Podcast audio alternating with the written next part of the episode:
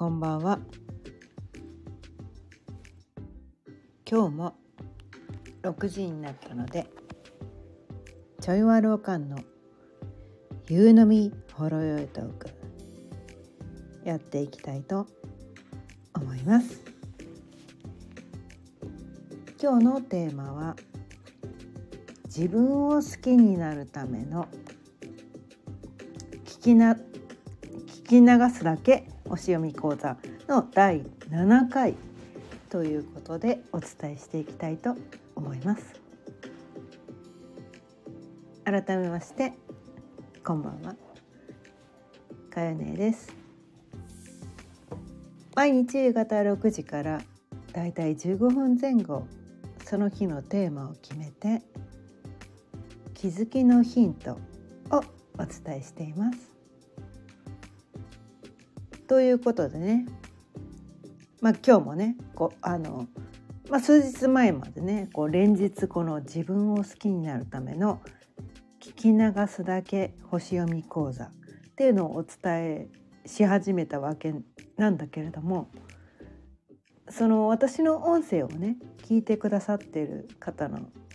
全てがこのね星読みに対して興味がある人ばっかりじゃないなってていうのにちょっとね気づいてしまったので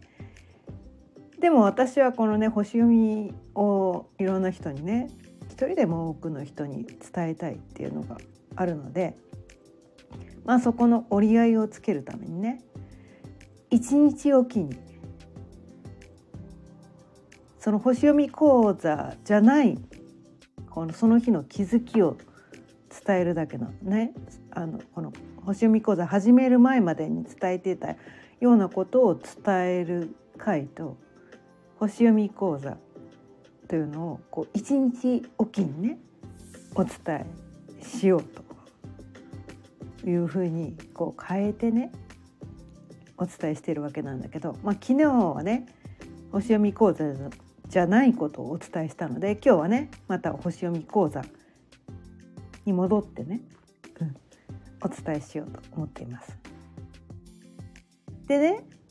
このまあこの星読み講座で何を伝えたいかというと同じことをね何日も 毎回毎回繰り返すことによって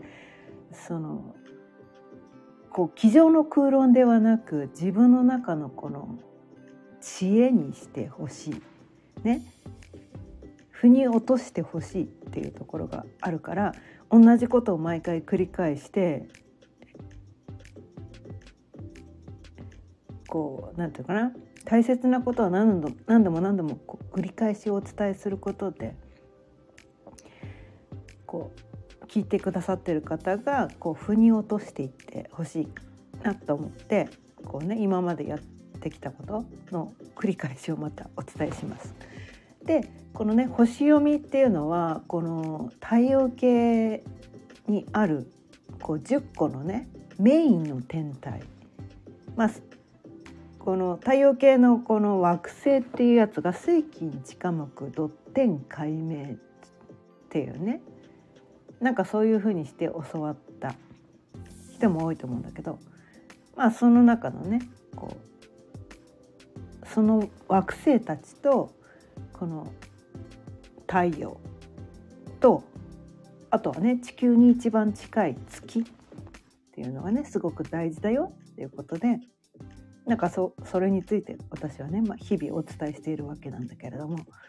であの一番最初にお伝えしたのがねこの月っていうのがすごく大事で月っていうのは自分の中の赤ちゃんだで赤ちゃんですよと、まあ、自分の中のね95から99%を占めるこう潜在意識の部分っていうのがこの月という自分の中の、まあ、月星座っていうのがね自分の中のその月の性質を表している自分の中のこう赤ちゃんの部分赤ちゃんってねこのなんていうのかな、まあ、わわがままですよ。ね理性働いてないんですよ。でもこのまあ、どういうことなのかっていうこう自分の生命を維持するためにこの肉体を維持するためにあとはね感情を満たすために自分の中の一番大切な部分だったりするっていう、まあ、心と体っていうところをこうね司っているのがこの月星座っていうやつでこの自分の中の赤ちゃんが泣いている状態だと私ね自分自身というのはこの幸せには一生なれないんだよと。自分の中の赤ちゃんがご機嫌さんでいる喜んでいる、まあ、そういう状態じゃないとそこが土台だよっていうねそういうことをお伝えしました。でその次に伝えたのが、まあ、水星ってやつですね水星ってやつは自分の中のこの左脳の部分ね左脳まあ頭で考えていること、うん、頭で考えていることとかなんかこう言葉文文章で表すこととかこの人とのコミュニケーションスキルだったりとかこの頭で考えてこうした方がいいんじゃないかっていうね。なんかそういう、まあ、健在意識ってやつですね、うん、健在意識の部分、まあ、そういうところを司っているのがこの水星星座。水星が自分のね生まれた時に何座にあったのかっていうところがその人がねその頭でどういうことを考えやすいか、ね、どういう人とのコミュニケーションを取るか。でそれはこのまあお仕事に対してもね、まあ、お仕事って何ていうのかな。自分一人で完結できないわけなんですよお仕事ってね。いろんな人が関わってくるわけなんですね。うんまあ、ビジネスパートナーだったりしたりとかお客さんがいたりとか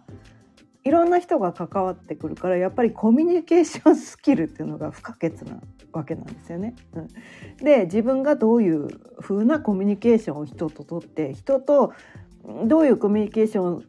を取ることによってそのビジネスがどういう感じのビジネスを形態をこうしがちな人なのかっていうのがその彗星がどこにあるかによって変わってくる。で何が正しいはないんですね。うん、何が正しいはないんです。これが正しいこれが間違ってるはないんです。ただその人が生まれ持った性質が現れてきているだけだと。うん、それをそこに気づいてほしくてこれ連日ね毎あの星読み講座を伝えているわけなんだけれども。で、まあ、その次にやってくるのがこの金星ってやつですね。金星。金星は自分の中のこう好き嫌い好き嫌いの部分を表している。金星が何座にあるかによってね自分が生まれた時に金星が何座のところにあったかによってその人の好き嫌いっていうところが現れてくる。でこれはこう自分の中で言うとこう何て言うのかなえー、わがままお姫様っていう表現をねお伝えしたわけなんだけども、まあ、好き嫌いっていうのはある意味こうわがままなんですよね。うん、わがままなんですよ。でこうよく言うじゃないですか男は理性女は感情みたいなね その好き嫌いって感情の部分なんですね。うん、理性で理性でどうにもならない感情の部分が全ての人の中にあるってことなんですね。でまあ月星座もね感情だったりするんだけどそれは、えー、月星座の感情はどっちかっていうとこうなんか、ね、自分の中の安心を感じる部分とかほっとする部分とかなんかそういう感じで金星星座っていうのはやっぱりこう何に対してときめくかとか何に対して嫌悪感を感じるかとかなんかそういうところを司ってるのがこの金星星座ってやつなんですね。でその次にやってくるっていうのが、まあ、太陽。ね。いわゆる星占いでいうところの自分の星座。自分が生まれた時に太陽が何座にあったのかっていうところでね。まあそれは自分の中のこう主人公主人公っていうけどそれはどっちかというとこう自分の中のほんの一部であって外側に見せる自分。まあそれはそのねプライベートな自分ではなくてこう外に出かける時に見せる自分とか他の人とこう接する時に見せる自分とかお仕事の場面で見せる自分とか本当の自分はそうじゃないけどそういう風な人でありたいと思うまあ自分の理想像みたいなねそういう理想像みたいなところがその太陽星座ってやつなんですね。で今日はね新たな次の星座次の星座っていうか次の天体は何なのかっていうと火星です。火星のことをね今日お伝えしたいわけなんだけれどもこの火星ってやつがですね結構難しい天体なんですよ。とても私は難しいと感じててまあ人によってねそうじゃない伝え方をしている人も多いかもしれないけど私はこの火星という天体はとてもこう難しいなって思ってて、まあ、だからこそねだからこそその意識しやすいっていうところもあるんですね。で火星っていう天体が何座にあったかによってその人のねこのなんていうのかな情熱のありかとか何に対してこうい怒怒りポイントな何に対して怒るのかとか、まあ、正義感とかその熱熱量ですね火星ってこう火の星って書くじゃないですか。で火の星って書くだけで書くだけあってやっぱりねこうそのなんかこうメラメラとしたエネルギーを持ってるんですね。自分の中のその正義感みたいなところだったりもするしその争いのエネルギーだったりもするんですよ。ね。でそれって表裏一体なんですね。表裏一体なんですよ。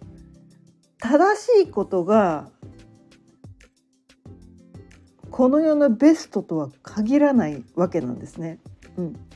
自分にとってこれが正しいこれが正解だっ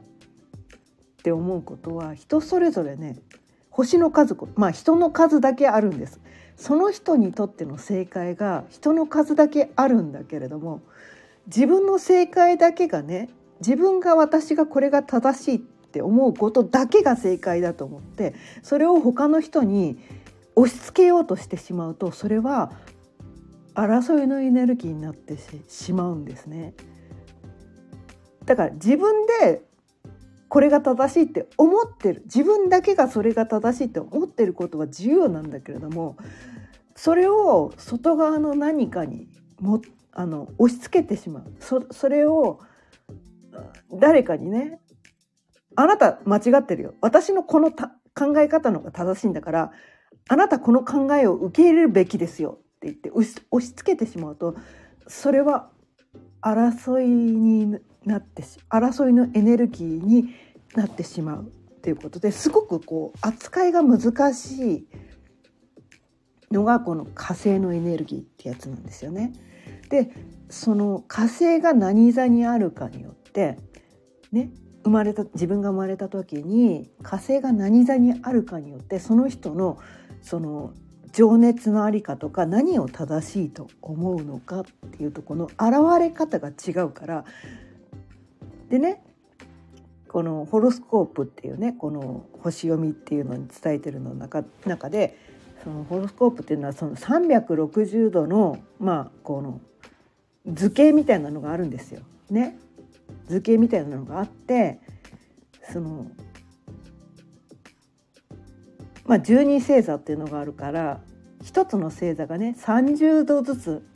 担当しているわけなんですね。うん、で同じ星座でもそのね1度ずつ30度があるから1度ずつの度数が違うと同じ星座でもその度数が違うとその人なりの正義がやっぱり変わってくるわけなんですよ。全く同じ星座であっても30種類のねその人の正義があるんですよ。ね。でやっぱりねこのその人なりの正義っていうのは人それぞれ違ってね360種類、まあ、それ以上なんですね。まあ、10点体あってそれぞれ人それぞれね何座に何何の天体があるのかどの度数にあるのかっていうのは人それぞれ違うから組み合わせってもう天文学的な数字になってくるわけなんですよ。ね、でするとやっぱりこうまあ数字で明確に表せるのかもしれないけど私こう頭悪いんで そのね 計算うまくできないんで人の数だけあるっていうね そういう超超いい加減なことしか言えないんだけど人の数だけ正義があるんです。だから全ての人がこれだけが正義だって言ってしまうとそれは争いしか生まないわけなんですね。争いしか生まないわけなんですよ。それをやってて果たしてあなたは幸せなんでしょうか？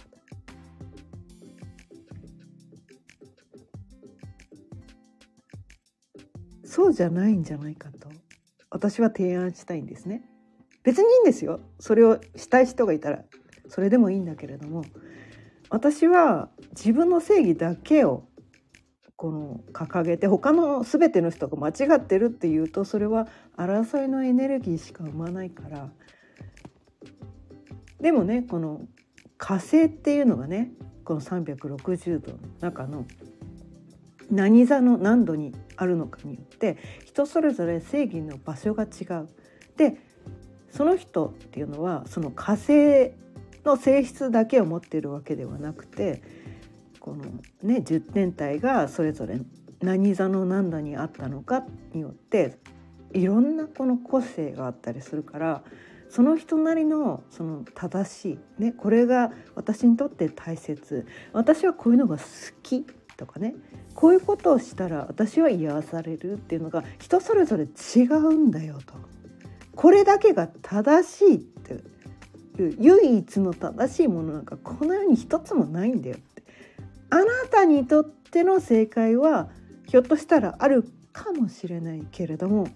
それって多分ね自分ご自身のねこの何て言うのかな物心ついた時からの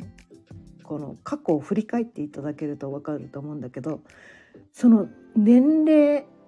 ごとにね年齢ごとに好きなものとか何が大切なのかっていうはなんかこのいろんな経験を重ねるごとに変わってきてると思うんですよね。うん、一人の人間の中でもこのね生きてきているその年代ごと何かの出来事を経験することに変わってきてるはずなんですよね。うん、一人の人間の中でもね物心ついた時から全く私は一切価値観一切変わってませんとかなん好きなものな一個も変わってませんっていう人いないはずなんですよね 多分ね。いたらごめんなさい。いてもいいんですよ。いてもいいんだけどね。物心ついた赤ちゃんの時にねアンパンマンが大好きでした。っていう人が、ね、50歳過ぎても私にとっての全てはアンパンマンです。それだけなんです。っていう人多分いないと思うんですよね。多分いないと思う。いたらごめんなさい。いてもいいんですよ。それを否定したいわけじゃないんだけど多分変わってきてると思うんですよ。その年代ごとに何に対して情熱を傾けるかとか何が正しいと思うかね。っていうのは変わってきてると思うんです。だから自分の中でもねそのね何かの経験を経ること何が何かの学びを経ること、ね、年齢ごとに変わってきてるんだからね。一人の人間の中でもそんだけ変わってきてるのにそれが人の数だけあるって思ったら何が正解かなんて。言い張ることのそのなんていうのかな。愚かさ。もう笑っちゃうしかないと思いません。そう。笑ってしまえばいいんです。あだから他の人が私にとなんだろうこれが正しいんですってもし言い張ってる人がいたとしたらああなたのね今ああなたは今これが正しいと思ってるのね。うん私もそういう時期あった。私もそういう時期あった。あなた今そこにいるのね。私も過去はそうだった。って思ってね。許してあげてもいいんじゃないでしょうかってことなんですよ。ね そう正義感だけを振りかざして自分の自分が正しいと思ってることだけがこの世の全てのねこの世の全ての人にとって正しいことだと言い張ってしまうとそれは争いのエネルギーしか生まない。けれども自分にとって今これが正しいって自分自身を信じることは何て言うかなこのエネルギーがそこから生まれるんですね。だからそれを人に押し付ける必要はないんだけれども自分で自分を信じて私はこれが今正しいと思ってる。私はここに対して情熱を感じてる。だからそれは他の人はちょっと置いておいて私はここに対して情熱を傾けるんだと。他の人見なくていいんですその時は。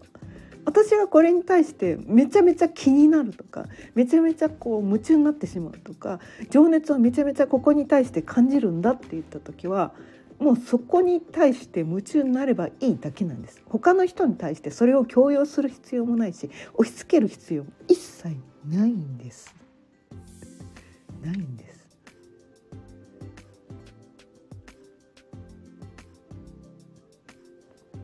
このね火星のエネルギー。ちょっとねこれねすごい難しい天体なのでこのね私ねちょっとね火星強い人なんですね。火星がね、まあ、人によってねそのね火星のエネルギーが強い人弱い人っていうのがいるんですよ。それぞれ天体のねエネルギーがこの天体があなた強いよねっていう人がいたりするんですね。で私結構火星強みなのでその火星のだからこの星読みを学ぶまで自分のそういう性質に気づいてなかったからこの火星がこう暴走すること もう笑うしかないんだけど 笑うしかないんだけど暴走することがあって私の人生こうね結構こう波乱万丈だったりするんだけどこの星読みを学んだことであ私ってこの火星のエネルギーちょっと人より強めだったんだって結構要注意な星座のところにね 要注意な星座のところに私の火星っていうのがあるんですよ。そこに気づけた自分のことがねその客観的にこの知ることができたことによってあ火星要注意やなっていうふうに思えたからねそこを客観視できるようになったからそこに対してだから自己否定を過去はしてたんですね。なんで私こうなんだなんで私こうなっちゃうんだろうみたいな感じで自己否定にも向いてたんだけどその自己否定にこういかないようにするっていうその風にもできるようになったわけなんですよね。うんあ私の火星って結構難しいところにあるなすごい難しい火星を持ってる人なんだなって思ったら何ていうのかなそれでなんかこう暴走しとしそうになった時にちょっと気づけるようになるんですね。あ私の火星は暴走しがちな火星を持ってる人なんだって分かったらその何て言うのかな分かることでできることがあるんですよね。気づかなかったらね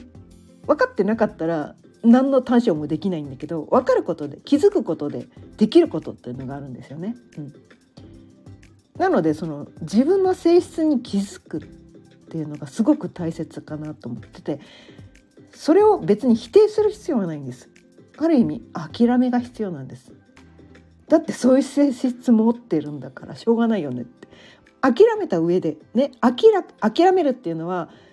自暴自棄になることではなくて明らかに見るっていうことなんですね。この音声ではたびたびお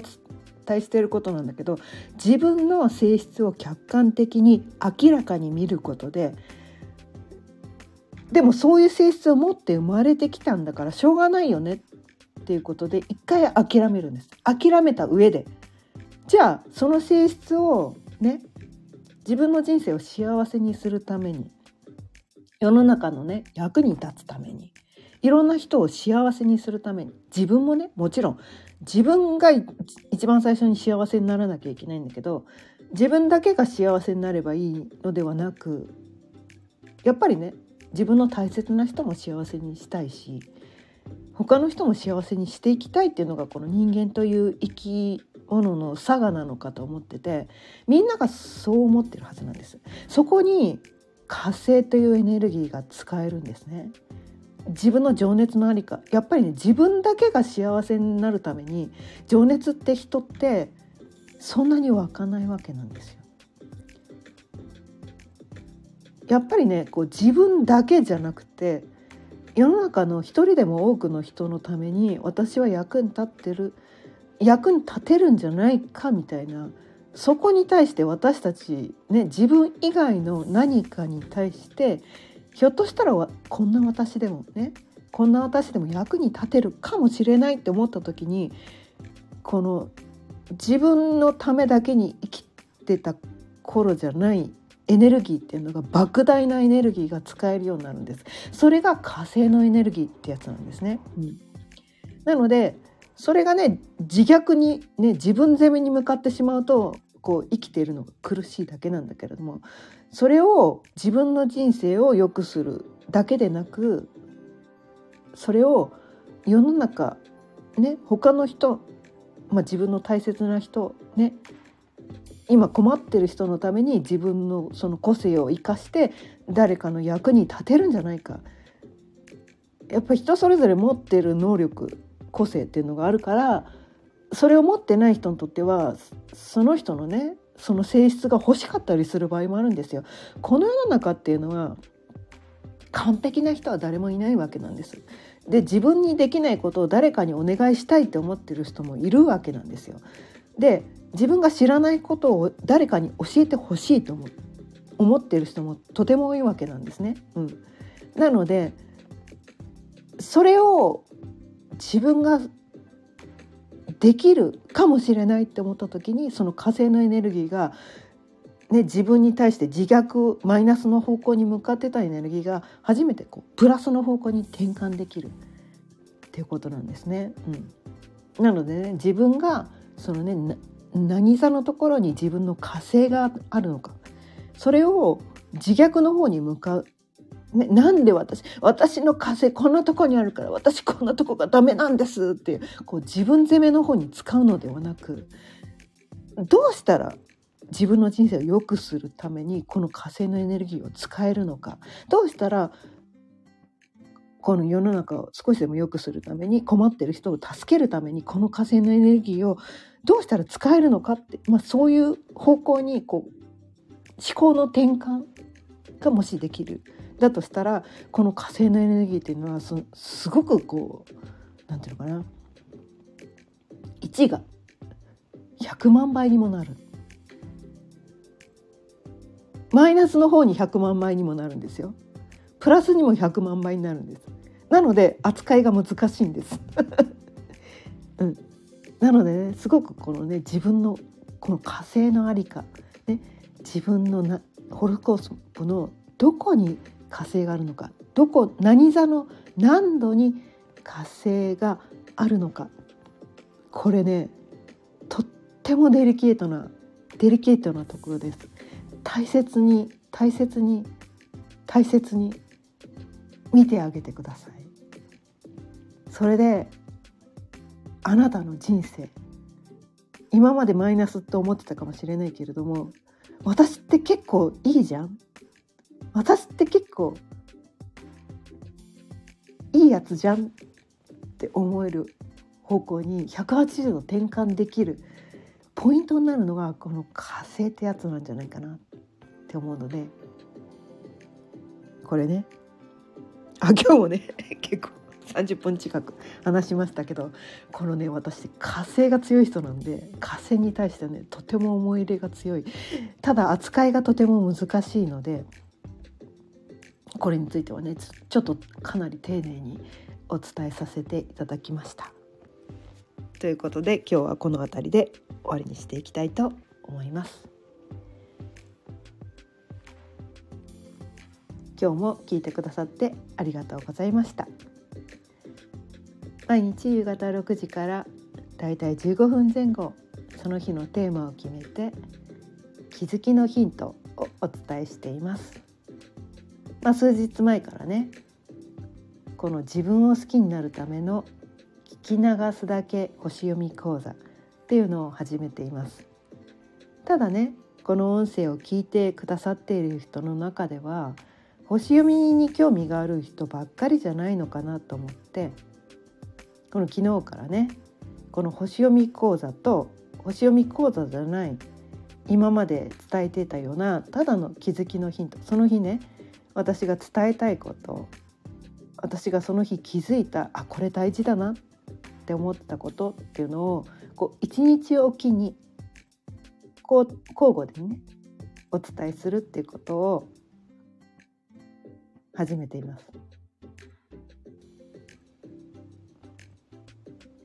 ということで今日も聞いてくださってありがとうございました。今日の音声を聞いてちょっとでも気づきのヒントになったなって思えたらチャンネルのフォローやいいねボタンもぜひよろしくお願いいたします。それではまた明日さようなら。